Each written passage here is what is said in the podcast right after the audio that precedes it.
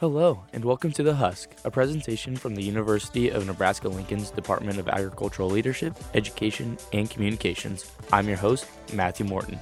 Today we will be talking with Michael Forsberg, an assistant professor of practice within the Department of Agricultural Leadership, Education, and Communications.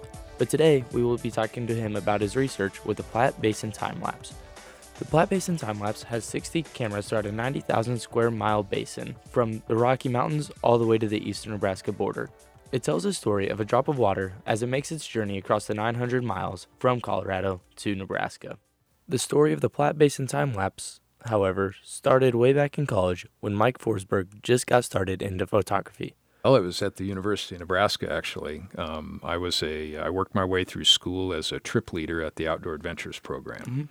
which has been going on for I think like 40 years now. Yeah. But I was taking people on these trips to these um, you know beautiful, amazing places in the. American West and Great Plains, and coming home with nothing to show. So I borrowed a camera from a friend of my dad's once um, and took it on a trip, and I instantly fell in love with photography at that point. And I was a geography major at the time at the university, and I was far enough into it that I didn't want to change my major. Um, so I got my degree in geography, but I deep down inside dedicated myself to trying to become a photographer full time. And actually, looking back now, the geography degree that I got here was super uh, important um, to everything that I do today as a photographer. I think to geography is not just things on a map; it's how everything interacts with everything else mm-hmm. over the land, and you got to be curious about that. And I think as a photographer, you have to be curious about the world and how it works too. So the two melded together really well. Now, with a degree and a camera in his hands, he was ready to find a project to work on. Then, in 2011, he started the Platte Basin Time Lapse with his friend Mike Farrell. Platte Basin Time Lapse is a project that we started in 2011. And when I say we, it was my buddy Mike Farrell, who at the time was a producer at NET Television. And Mike has been producing films for NET for um, about 45 years. So um, Mike and I came uh, to the university with uh, an idea of a partnership where we would create a long-term documentary project that would look at our watershed, the Platte Basin, um, and try to put it in motion with time-lapse photography. And we had a couple questions that we wanted to pose in this project. And the very first one was um, ask the question, "Where does your water come from?" So if you ask that question to 10 people out on the street, um, nine out of 10 of those people will probably say it comes from the tap. You know, it comes no from idea. a faucet, right? no idea. And, you know, frankly, I, most of my life I didn't think about it either, really, you know. And uh, so that's one of the premises of the project is to get people to think about that. And the other is, is um, to think about what a watershed is and what does that mean to live in a watershed today? And we all live in a watershed, mm-hmm. but not a lot of folks really know what that definition is. And and so, um, with those two, um, you know, goals in mind, we um, started this project down the road in in 2011 um, in partnership with the University of Nebraska Lincoln here, and we are now in our eighth year. And to fully understand the watershed that we live in, you must first understand the amount of area that it covers. So I asked Mike to talk about what all is included in the 90,000 square miles that the Platte Basin covers. So what a watershed is is you think about it like a big bathtub, mm-hmm. okay? And so you know you have this rim of the bathtub, which for our our rim is is really on the western end is the Rocky Mountains. So the the mountains along the Front Range in Colorado and Wyoming and and uh, and then all that water spills out onto the plains and eventually um, dumps into the Missouri River south of uh, south of Omaha near Plattsmouth. And so that's one place that we get our water from. The other place we get our water from is the aquifer and our mm-hmm. groundwater, and and so most of the Nebraska sandhills drains uh, through the Loup River system, which dumps into the Platte River down near Columbus and so we get a lot of our water from there, and then we get our water from weather and climate, and and uh, or from our weather, uh, which which helps define our climate, and so that's a pretty big geography. That's that's ninety thousand square miles through parts of three states, and it is incredibly diverse from mountains to plains. And so when you're, you know, flying between Chicago and Denver, you know, 30,000 feet up in the air, you're driving down Interstate 80 at 80 miles an hour. You don't see any of this stuff. You don't see the diversity, the beauty, the complexity of this of this landscape. Um, but what this project has done is it's helped me and others really look at our home here in the middle of the Great Plains in a completely um, different way. And to help cover this large area, it takes a big team. Currently, the Platte Basin Time Lapse has over 20 people working to help portray this watershed. One of them is Carly Kaler, a senior fisheries and wildlife major here at the University of Nebraska Lincoln. She is a production intern and has been since her freshman year. She says this gives her the perfect opportunity to combine both photography and nature, both things she loves. Yes. So I had just had my new student enrollment day over the summer, and I had told my advisor what I'm interested in.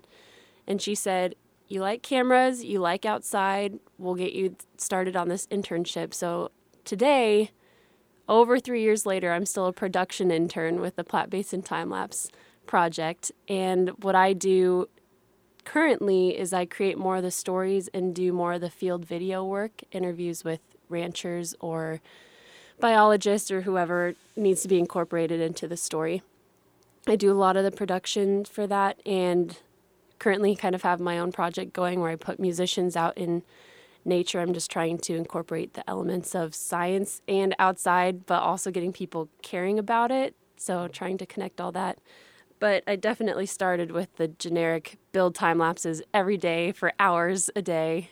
So I've kind of kind of worked myself up to this spot and my responsibilities have changed along the way. Even as an intern, Carly has been able to see most of the Platte Basin and all that it encompasses absolutely. I have gone up to Valentine lots of times to talk with ranchers, and we'll Pretty be going there the soon. It definitely is. It's beautiful up there. And people don't realize how beautiful it is up there. But I'll be going up there again soon, actually, to video trumpeter swans. But I've gone way up to Grays Peak in Colorado with some other interns. Lots of stuff just around Lincoln, around the, the lower Platte, and up especially around March in the Grand Island area with the cranes. So it's really helped me gain appreciation for this state and the watershed, especially. With a big team covering such a large area, it takes a lot of cameras to capture everything that happens. Over 60 to be specific. Mike went into great detail about how those cameras are placed. If you think of each one of these cameras, um, they're they're a different chapter in the story of our water, mm-hmm. and as it moves from mountains to plains. So some of these cameras are on high alpine lakes. Some of them are down in, um, you know, irrigated crop fields. Some of them are in, um, you know, suburban areas. Some are on windmill stock tanks on a ranch. So each one of them has a different story to tell about water um, in the basin, and those most of those cameras are put in place just um, because Mike and I were curious about, well, I wonder what it would look like. And this year with the flooding, they're going to be able to tell a crazy story. They even lost four cameras through the flood. Thanks to technology, though, all of their pictures were saved. These are a lot more than just pretty pictures, though, and Mike believes that the next time this flooding happens, we will be better prepared because of the Platte Basin time lapse there's we can learn from these images. You know, mm-hmm. uh, regard you know, regardless of, of who you are. If you're a land manager, or if you're a scientist, or you're a landowner, or somebody else, you can look at these images and see that change over time and learn something from them. So, um, we've recorded um, um, these flooding events probably in a way that. Uh, um, you know, a few other folks have, and it's a it's you know a tragedy for a lot of people in, yeah. in a lot of cases. Um, but we'll also learn something from this and and maybe learn how to. Um, navigate the issue the next time it happens. Being able to learn and grow is very beneficial for everyone involved with the time lapse. Both Mike and Carly talked about the community involved and how much that means to their work. My favorite part has been building a community around a watershed, mm-hmm. um, getting people to think that we're all neighbors. You know, we're neighbors with those of us that are upstream and those of us that are downstream, and and involving um, so many people here at the University of Nebraska, and especially students. We have a really strong internship program thanks to the Daugherty Water for Food Institute that has provided funding for students to work with us. The class that Mike Farrell and I teach uh, is a photography storytelling class uh, here over over in ALEC, and uh, um, a lot of times the kids that, that come into our class get exposed to our project there, and then become interns in our project, mm-hmm. and in a few cases have actually become staff on our on our project after they've graduated college. So um, it's really engaging with with the young people, engaging with the public, um, and uh, engaging with other faculty here to try to tell the story of uh, of our watershed in motion and what does it mean to live in a watershed today and and get turn people on to thinking about that question where their water comes from and why it matters. Yeah. And to Carly Kaler, the community out in the Sandhills knows about their water and where it comes from, and they're willing to protect it. And that's the cool part about the community that she talks about. I think more than anything, especially this last year, is seeing the community that is ready to defend and protect places that are maybe at risk around the Platte Basin specifically. From going to sandhill conferences and learning about how you can date sand in the middle of a hill. We have one person talking about the geology, one person talking about the alkalinity in lakes, just really realizing that the community is out there, even though people seem to naively think Nebraska is just kind of a thing existing in the middle of everything else. There's really a lot of people that care, and it's awesome to see everyone come together to try to protect it going forward. And when it comes to her work, her teachers, or the Mikes, help her strive to do the best that she can, which also creates a sense of community within the work culture of the Platte Basin time lapse. The Mikes are very encouraging, just pointing to me and saying, You have the passion. We see you have the passion. Now make sure you're doing something about it. But they're also very real. Um, there's no sugarcoating things, so they're very encouraging, which makes it extra special when they when they really reward us for good work. But they're just real and encourage me to go forward and acknowledge that there will always be something else coming up. There's always going to be some roadblock for projects for you just make sure that you know where your priorities are and keep going and if that's what you want to do you absolutely can do it. So they they just encourage constantly. They're really really awesome guys. And it is so cool to see such a great culture within a company that educates the common public about the nature surrounding us. One way that mike forsberg helps create that culture is to teach by experience. One of his greatest experiences that he shared with me was his backpacking trip across the Platte Basin uh, two years ago um, decided that we were going to take a trip across the entire Platte watershed, mm-hmm. and uh, I figured out where the very furthest west a drop of water in the Platte watershed comes from, which turns out is clear in western Wyoming at the southern end of the Wind River Range. Okay. And over the course of 55 days, we followed this mythical drop of water from mountains to plains by bike, backpack, and canoe.